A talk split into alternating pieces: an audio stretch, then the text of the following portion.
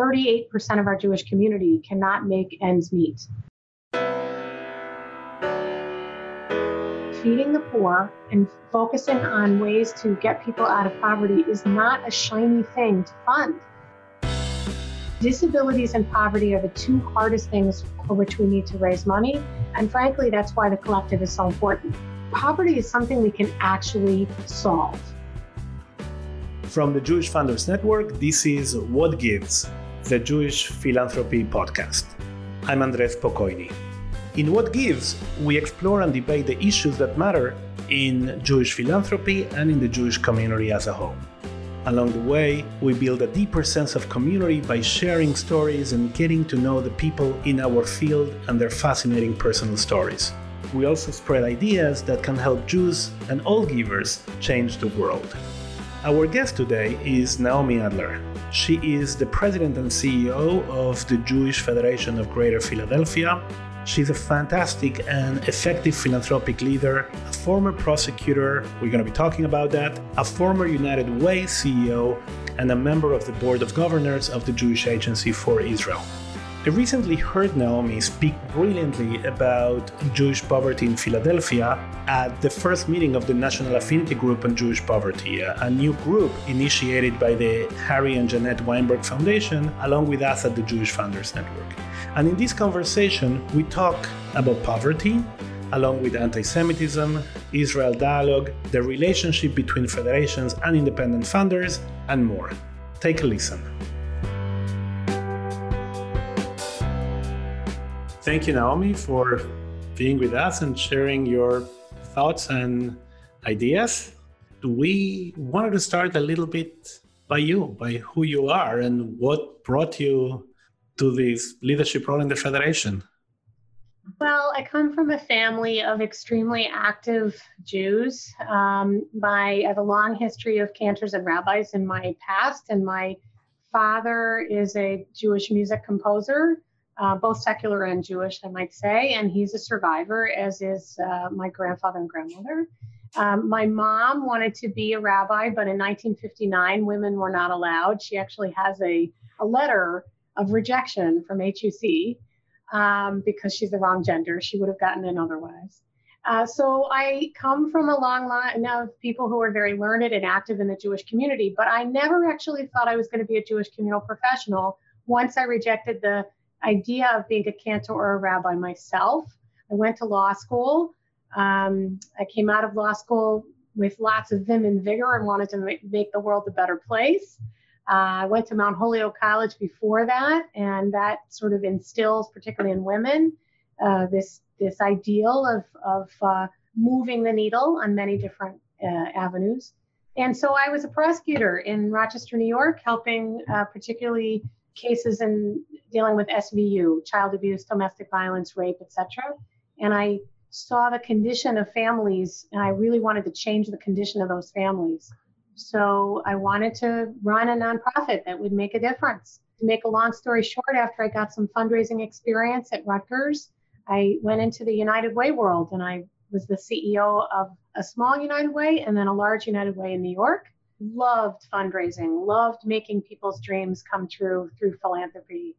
And then I was recruited to come to Philly, and all of a sudden, poof, I was a Jewish communal professional, changing the world of uh, people's families and trying to make the world a better place. What is the uh, the aspects of being a prosecutor that are more useful to you as a federation exec? Well, first of all, once you've been in front of a jury defending a child who's been abused by the offender across the room, there is nothing difficult to talk about. You know, I've been in front of big rooms and small rooms. I've asked for $5 million gifts, and that's not scary because I've done the other. I've been in front of juries. I've known what would happen if the offender was released and I didn't prove them guilty of child abuse or rape or whatever it was. And I think, you know, comparably, if you think of your life that way, I learned very early on not to be scared of asking the question. Interesting that you thought that working in the nonprofit world gave you more of a possibility to create change than working in government. Right. I almost ran for office. I was asked to, you know, be on a pathway towards being the DA. I was from Rochester, so it would make sense, my hometown. I was thought about being a judge at one point, but you know, when I learned how philanthropy and granting, really serious, evaluative, impact oriented granting could move the needle, I realized that being a partner with government is a lot better and more impactful because nonprofits can actually push towards better change faster than governmental action. And you're now one of the two or three women CEOs of major Jewish federations. Right. So in the U.S., there's one other. Uh, she just started in Cleveland, Erica Rudin-Luria, um, and uh, I'm the other. And for a while, I was the only one of uh, exec of a large city Jewish community. I will say, just for the record, there are 58-ish other women out of the 146 who are execs in uh, other Jewish federations and cities. But yeah, I'm it and it's a privilege. I feel like I'm breaking some ceilings and some some perceptions. Uh, it's not always easy, but I'm pretty honored to be in that position. For guys like me, there were guys, we may not be aware of what the experience of a woman professional are. You know, we're not we're not always aware of our privilege. Let's put it that way. Yeah, I mean, I think the easiest way to describe it is think about when women rabbis, you know, in the early days of uh, women becoming rabbis and cantors and other Jewish leaders. There aren't as many as there are otherwise, but um, so congregants had a hard time changing the perception of what a rabbi looked like in the Jewish Federation world. Think about the, you know, the, the Steve Nasatirs and Steve Hoffmans of the world, or Barry Shrage, etc. You know, there was this perception of this is what a Federation executive looks like. On the day to day, I will say that I have a different style than some others. And some people might say that women are more empathetic or thinking through certain things. In the era of Me Too, I am much more aware of what people go through. I too, like almost every woman I know, have gone through situations where we've been uncomfortable. Um, although I, it just happened with a male member of my staff, I, I, ha- I was very empathetic and knew exactly what to do. I will say that also when it comes to women's philanthropy, I think we have an advantage. I think the female donors in my community, when I go on a women's philanthropy mission, it's a different type of relationship. I'm a mom, and there's a difference between a mom and a dad, and dealing with Jewish issues in that way. I will also say it's a disadvantage because I'm not a guy's guy. In this philanthropic world, particularly, there are certain affinity groups or groups of people who get together some men like to be with men, some women like to be with women. And I literally had to think that through when it came to my executive team and my fundraising team that we have a balance of women and men so people feel comfortable talking to whomever they want to about their philanthropic wishes or about other work that we're doing.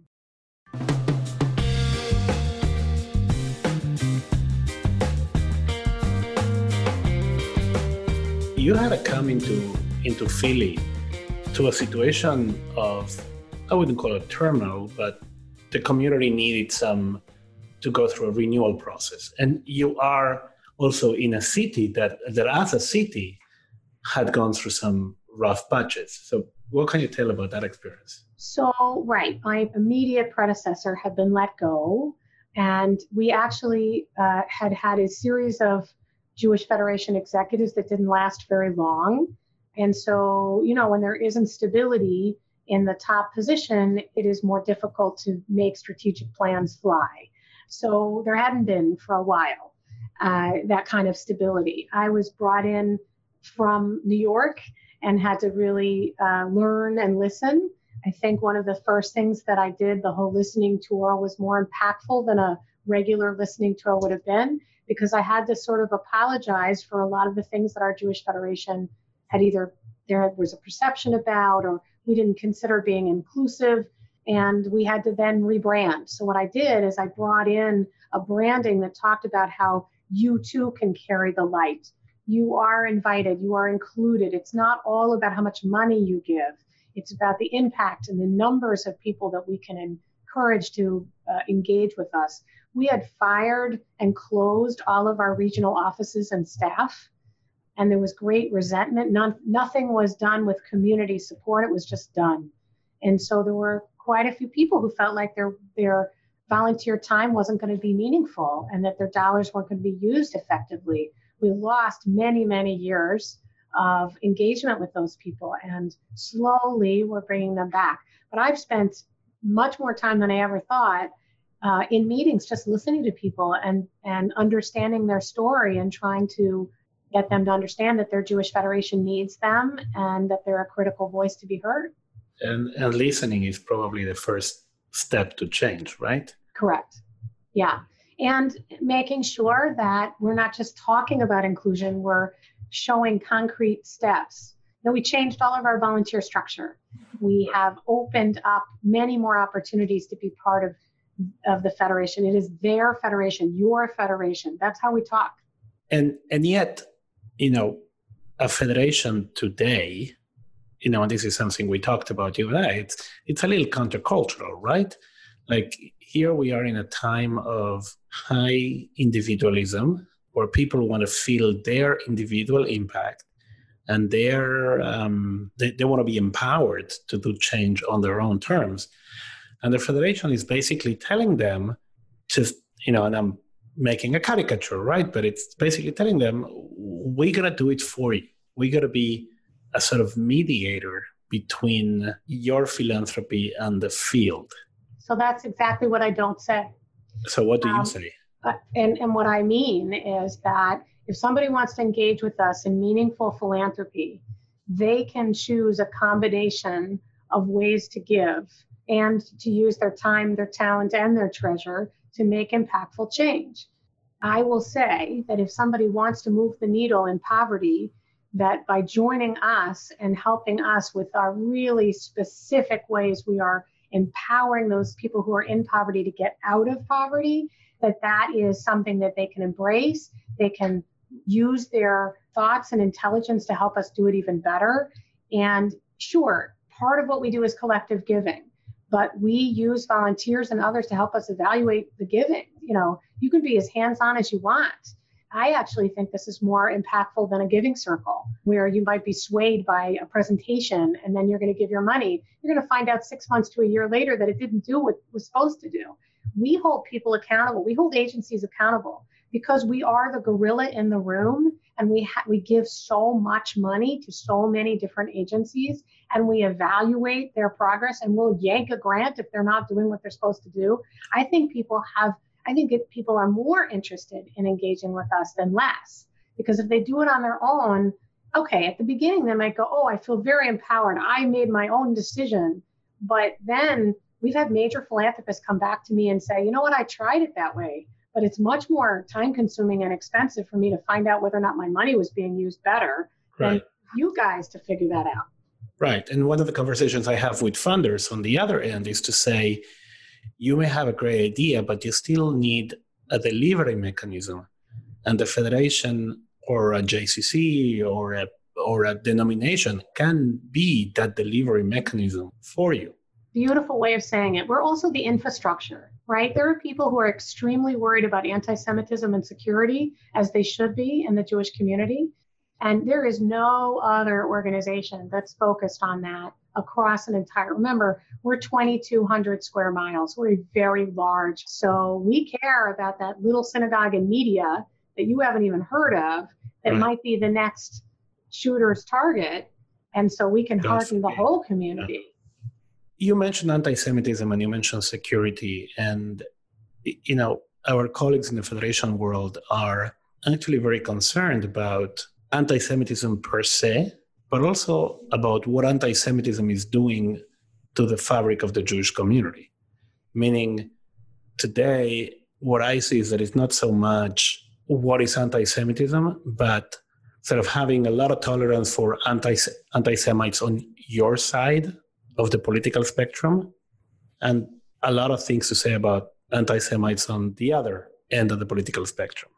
I would assume that you and the Federation are particularly pressured by that. Why are you paying some, so much attention to white supremacy and not to BDS? Or why are you paying so much attention to BDS and not to white supremacy? So how do you how do you deal with that on a daily basis? Well, you, have hit a, a major issue for us, and I'm sure all of our colleagues, right? First of all, to try to remain neutral whenever you can in the politi- political spectrum and world that we're in, becomes increasingly more difficult. You know, we're supposed to stand for civility and, and civil discussion and education. Our events and our programs are supposed to be empowering the people with the ability not only to give philanthropically, but to learn more about and to create their own perceptions about what's going on, whether it be Israel or here or whatever it may be. And um, you are absolutely right. There are some people who are extremely focused on BDS and feel that that is the most dire type of anti Semitism that's out there. And no matter how much we have said we fight against BDS every day and we support organizations like the Israel Action Network, et cetera. that's not enough for some people where that's what they wake up every day and read about and think about.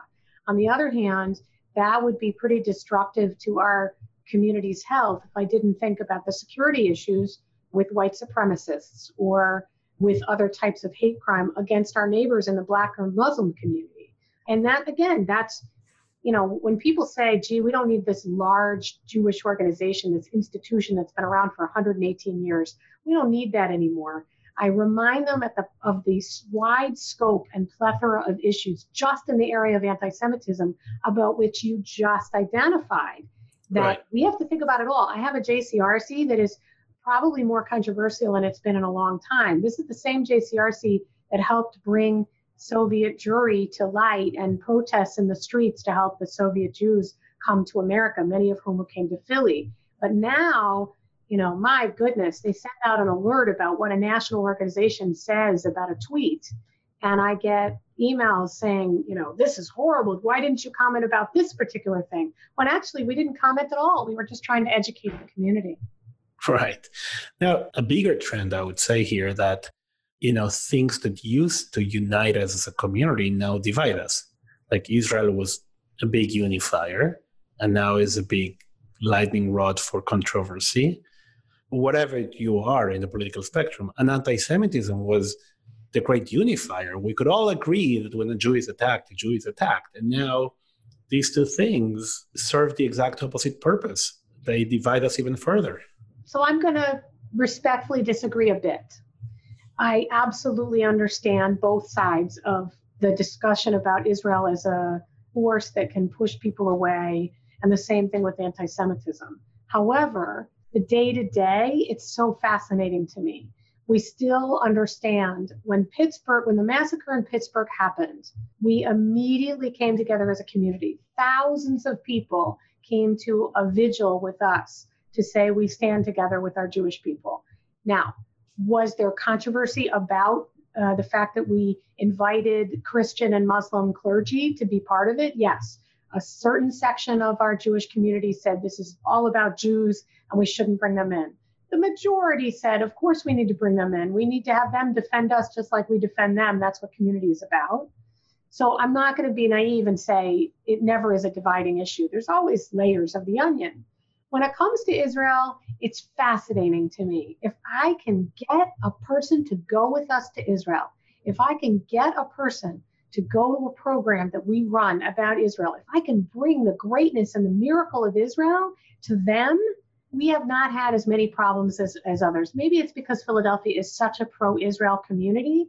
But even when I sit with those who are not, quote unquote, in the Israel tent and are critical of everything that's happening within parts of Israeli society or government, I sit down and I say, okay, I, I get it and I hear you.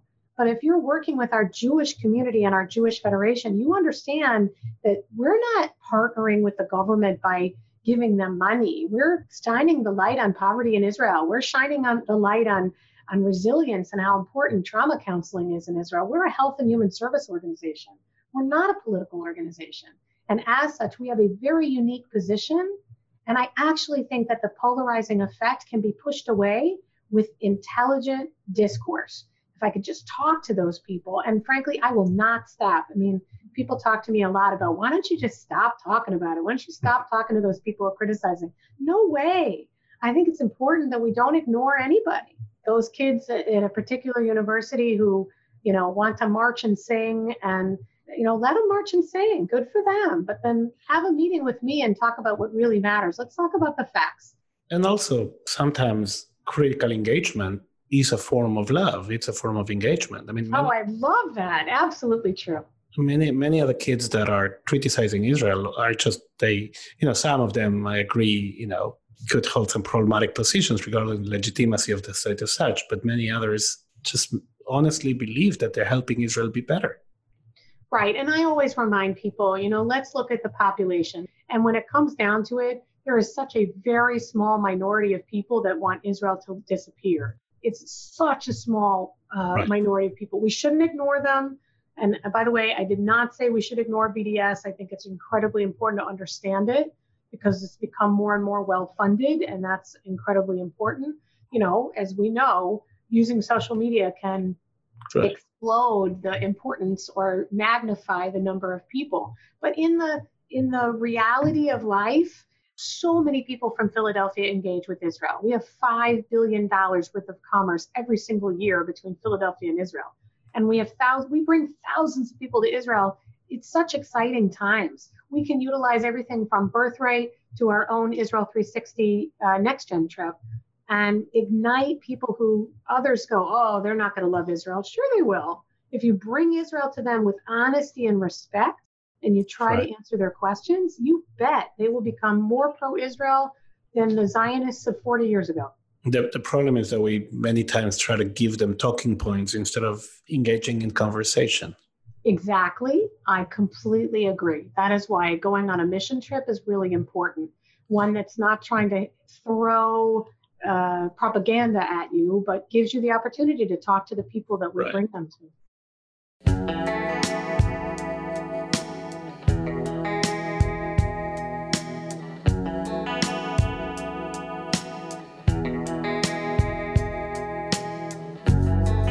let's talk a little bit about an issue you mentioned before, which is Jewish poverty, which is also now a big focus of the Jewish Funders Network. And you know, something. Thank you, by the way. It's incredibly important, and not enough people pay attention. Yeah, well, that was our our realization that this was an important issue, and we were not we, as meaning the philanthropic community, was not paying enough attention to it. Foundations thought that somebody else is taking care of this either the federations are funding poverty to a satisfactory level or the government is pouring a lot of money into this and we can focus on other things like jewish identity and innovation and stuff like that. But it turns out that there are enormous unmet needs in jewish poverty and there's a whole mythical dimension of what jewish poverty is and isn't. Most people think for example that Jewish poverty in New York is just about the ultra Orthodox population, and it's not true. 70% of poor people in New York City, of Jews, you know, poor Jews in New York City, are non Haredi, they're non ultra Orthodox. So I know that you in, in Philly have been done a, a, a really you know remarkable work in dealing with with poverty and also tracking the phenomenon of Jewish poverty. So can you can you talk to that a little bit? Sure. Um, I think I'll start off by saying we have looked at poverty from a different lens for many years. Uh, and of course, you're right. Jewish Federations, ours is 118 years old. We've been working with helping refugees or whoever it may be who is poor coming to Philadelphia and living here. But it's clear that poverty um, within the six generations who are alive today has completely overwhelmed a, a big part of our community. And the manner in which we need to address it to have the best impact has changed. When you talk about innovation, if there's somebody who's interested in funding innovation in this area, you have the biggest impact. And I'll give you a couple examples. So um, we created a special kind of software that tracks referrals for people so that if you come in through one particular agency, Jewish Family and Children Services, for instance, we can make sure that if you have a mental health issue that you are talking about with this particular social worker that you may have a hunger issue, you may have a housing issue, you may have a job related vocational issue that we're trying to do wrap around holistic care for that person so that they can get out of poverty faster and in a more impactful way. When we feed people, we've used the innovation of digital choice technology in order to make sure that the food that we're giving to that person is food they know how to use. So, for instance, if you're a Russian Jew, we're not giving you peanut butter because you don't you don't like peanut butter, you weren't brought up with peanut butter, you don't know how to deal with peanut butter. So we're going to make sure that we're giving you, I don't know, tuna fish or sardines or whatever it may be that is healthy. And we're tracking your health and we're tracking what we're giving you and we're incentivizing you to um, take advantage of everything that our food pantries have. You can now order, just like Instacart, your healthy food uh, that you're either going to be picked that, that you're going to pick up or you're going to get it delivered to you through your app on a phone.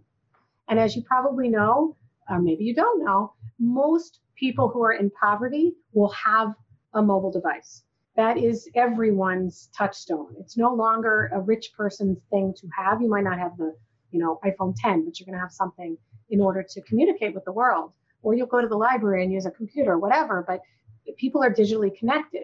And so now we we have a system by which you, with complete dignity and focus on your health. If you're diabetic, we will not show you on our digital choice screen anything that will impact your health adversely. And then we will make sure that food gets to you. So we feed more people that way. We change their health. And I'm very happy to say that the uh, National Institute for Health and University of Pennsylvania, the medical system, is working with us on a, a grant pilot project to prove what I just said that the people that we're feeding are healthier and that and that's one way of getting a person out of poverty too right if they are focused on improving themselves and they feel better and they have less health problems they will have less expenses and more money to uh, push themselves out of their condition can you tell us a little bit about the, the you know the face of jewish poverty in philly how does it look like you know is it a bigger problem is that it was? Uh, how is it evolving?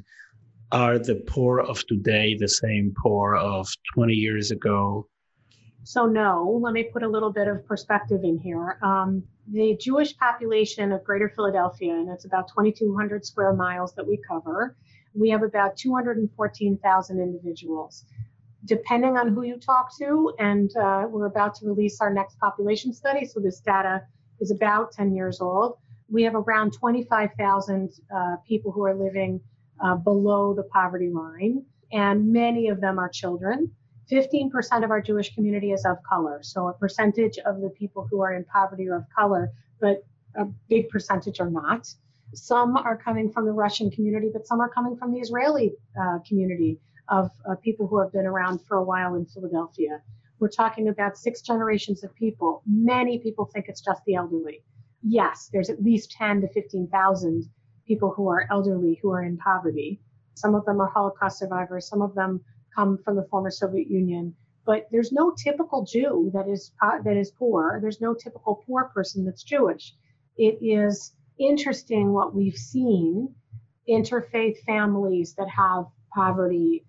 We see that some kids that are going to our Jewish day schools, our camps, for some children, our day camps are the way that they are getting food during the summer because they qualify for free breakfast and lunch during the year. So we've been very conscious. We've actually upped our number of day camp scholarships to make sure that we're reaching as many of those children as possible, and a lot of them are teenagers. Yeah, I heard that um, it's a concern in Hillels as well. Like a lot of students that have food insecurity at you know, you wouldn't think of students as a population affected by poverty, but they are. Temple University has a food pantry. Uh, you know, they're a local urban university in the in Center City, Philadelphia, and most definitely, you know, even the athletes who get a scholarship, many of them they don't have enough money to pay for food. 38% of our Jewish community cannot make ends meet. 38. 38, and the national figure uh, of people who are cannot make ends meet or are just managing is 20%. So in Philadelphia, we have a exploding problem. 14% of our households have an income below $25,000. So, I mean, although sometimes we're in the national range, the additional factors that are going on, the fact that, it, you know, transportation is expensive and is not always easy, we have some suburbs out there. I just heard from one of my uh, early learning centers that a whole bunch of teachers live a mile away from the bus stop, from the public transportation. And so already, if you're an early childhood teacher, you're not making a lot of money. It's, you're doing it for the love of the experience and for your training, for wanting to be with children. But we had a whole bunch of them quit because it was too far away from the bus. Right. So that I mean, one of the problems we have with with poverty, with, especially with Jewish poverty, is we don't have a standardized way of measuring it. Like poverty is not, it doesn't look the same in LA than in New York. Correct. And what we've tried to do is, um, you know, it's no longer that easy to figure out who's Jewish either. Right. Uh, and governmental regulations, and of course, common sense and uh, dignity. You know, you don't ask a person for their Jewish card. Really, I mean, I don't mean that in a facetious way at all. What I'm what I'm saying is, you know, you can ask whether or not they keep kosher, but the majority of the population doesn't keep kosher whether or not they're poor. So you really do have to do some digging and polite questioning to figure out whether or not they have any Jewish roots. And of course, we take care of Jews and non-Jews, as I say, Jews and those who live and, and or love them. You mentioned uh, a population study. What is your? I mean, you don't have it yet, but what is your your hunch about how the Jewish population of Philly is changing? You mentioned one is that 15% are Jews of color, which is, I guess, it's a relatively new new phenomenon. Any other ways in which you think the, the population will change? Well, I'm fortunate that we have not only an evaluations department here, um, that our Jewish community is uh, funding staff who are experts. Um, we have a director of social responsibility, Brian Gralnick, who spends an enormous amount of time with our non-Jewish feeding partners, right? So Philabundance and Share and the other ones to get a handle on who's poor and who's Jewish outside of our statistical survey that'll be available at the beginning of 2020. Um, what we're seeing is that the, the, the numbers are growing across Philadelphia. So you can take it uh, from a statistical standpoint. Philadelphia, depending on who you talk to, is either the number one or the number two poorest cities uh, in the nation. And if you're looking at the number of children in poverty, we have a huge number and growth. So we have to look at that and extrapolate out and say, okay, if that's true, then our population of Jews in living in poverty has exploded as well. I will say, you know, that number of 25,000, many people have said it'll be over 40,000. And frankly, you know, people ask what keeps me up at night. It's how are we going to take care of that number of people? We don't, you know, we don't reach the goals that we need to now. And unfortunately, as you said yourself, feeding the poor and focusing on ways to get people out of poverty is not a shiny thing to fund. So many individual people who have created foundations, it's not their top priority. It is either identity um, or it's engagement or it's a specific age group that they want to uh, focus on. But disabilities and poverty are the two hardest things for which we need to raise money. And frankly, that's why the collective is so important. I know it sounds like an advertisement, but it's true. so, so why do we make it shiny? Because I, I confront the same problem. Well, that's why I think innovation is so important, right? When I talk about that software program that tracks people and their referrals and helps people lift, you know, has demonstratively lifted people from poverty and given them the the hands up that they need, the um, the digital choice pantry that makes people healthier. This is the use of technology and innovation within taking care of the poor. Now, I will say we have not been able to solve the affordable housing crisis. We just know that we have this wonderful agency that is trying to build more and more affordable housing and comes from the Jewish space. But again, for government regulations, anyone can take advantage of those affordable apartments. So we focused on hunger and we focused on innovation, how we can get referrals and connect people to the agencies that are already out there because you know, information is gold. And for a lot of people in poverty, they don't have the ability or the knowledge or the hand to pull them up. And that's what we need to be. And, and also, I think that one of the one of the distinctions that are very harmful to the field is something that it, it doesn't get said in these exact words, but it is as if there are deserving and undeserving poor in many cases, when people tell me, well, most of the poor are actually ultra Orthodox, what they're really saying is they're poor because they want to, meaning they're poor because they don't work, because they don't study secular subjects, etc. And the truth is that they're all there because of, of a particular situation that brought them to poverty. Right. I mean, you know, I can point to a number of organizations with whom we partner both in Israel and around the world. We don't have a huge Haredi population here, but uh, you know, around the world um, that would dispute the fact that the Haredi don't want to be, or that they want to be poor, right? right. right. Um, and I, you know, again, it goes back to what we started with, right? The, the prejudice that's out there about people who either don't look like me or practice Judaism like me. One of the things that we have to fight every day is that perception that there is a right way to be Jewish and that there is a right way to conduct oneself. And we are responsible for every single Jew. That means I can't turn my back whether or not I like the way that they treat me or that they treat our religion.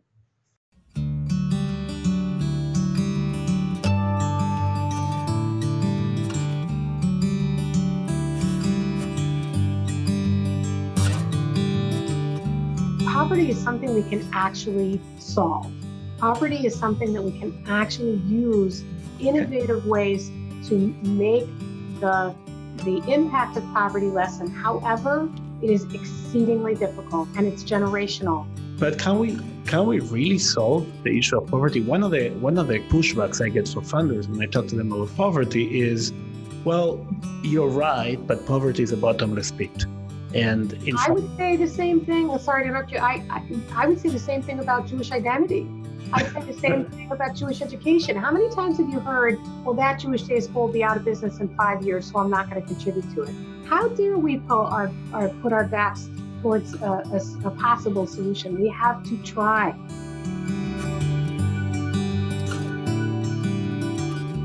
If you had sort of a magic wand, you know, and you would say, I would like this aspect of poverty to be funded, fully funded, because I think that's going to really change the situation for a lot of people. What would that be? Food insecurity, no doubt about it. We can use the technology that we see in Amazon every day, all of those technologies to find the poor, to feed the poor. We have enough food, we just have to get it to them.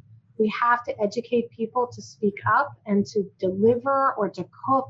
We have in Philadelphia, we have grocers who work with us, we have food producers, we have insurance companies, we have a whole bunch of people who really don't want any person to go home hungry. And what we have to do is marshal those resources, and we can do that. And by the way, if a person isn't hungry, they can work. If a person isn't hungry, they can function in this world. They might still have a mental illness, but they at least will be healthier, you know, and they will be able right. to work and go to school and better themselves and so food insecurity is a major, major pillar in which somebody can have great success. But we'll also say making sure that there is a network of care, looking at a person holistically and saying to that poor person, okay, now that we have given you an avenue to learn how to eat healthy and to get the food for X number of times, what other benefits are there that we can work with you on?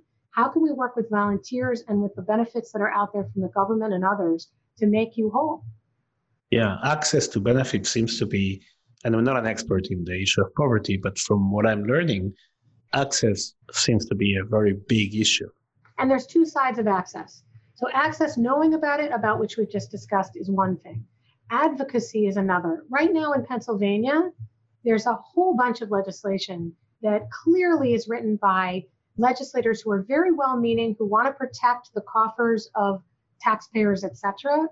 Totally get that but they're not looking at the bigger picture of how if you cut out a benefit over here, you're actually going to spend so much more money on that person later.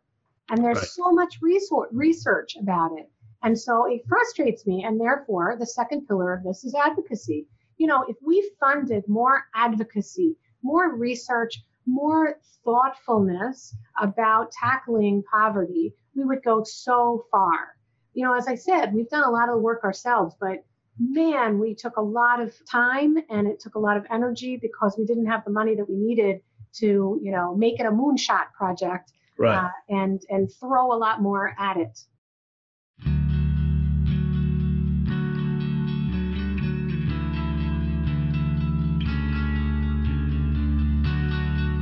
Given your background in issues of domestic violence, abuse, sexual violence. How do you think we're doing in the Jewish community on these issues? Are we underserving victims? Yes, we are underserving victims. We do not talk about it enough. We don't talk about it with a solution in mind. We shake our heads. We sometimes fund some level uh, some of the shelters and the other ways that we are uh, trying to protect primarily women and children, although obviously there are men. It's getting a little bit better, but frankly, there's such denial because it's such a horrific topic. Nobody really right. wants to think about the violence that happens behind closed doors. But the numbers have not gone down. One in eight women have been sexually assaulted in their lifetime. That that statistic has not changed since I was a prosecutor. That scares me. There are many more congregations that will put a flyer in the bathroom that says, Are you scared? Call this hotline. That is amazing. That's great. We should keep doing that. But we need to have many more people who understand how difficult it is to break the cycle of violence. It's the same as the cycle of poverty. It can be demoralizing and very difficult to work in that field. And in that sense, the Me Too may be a double edged sword in a way, because it highlights certain types of behavior, but it doesn't, or he hasn't yet focused enough on this kind of stuff. That I don't know. I, I mean, it's a great question. Um, I don't know enough to be able to answer that question. I will tell you that although I am completely disgusted by the, the uh, accounts that I'm reading, uh, you know, whether it be through Gamani and Facebook or in the press or wherever I've heard about it, I'm not surprised. Uh, and I'm glad that we're talking about it. I think it's, I'll tell you a humorous part of this, right? In, in the Jewish world, particularly in the philanthropic world, one greets one in a very friendly, relationship oriented way. I'm a hugger, you know. Thankfully, I've been taught to always say, I'm a hugger. May I give you a hug? Most people in the Jewish community, they expect it, right? But I have, I've learned too from, from what's happened with me too. I have also understood a little bit differently. It's not about you can't hug a person with a kippah. You have to ask everybody. So I'm I'm grateful we're talking about it. Of course, we have to do more. We have to do more on so many fronts. Uh, we can't be disillusioned or dissuaded because there are more problems that we haven't yet addressed.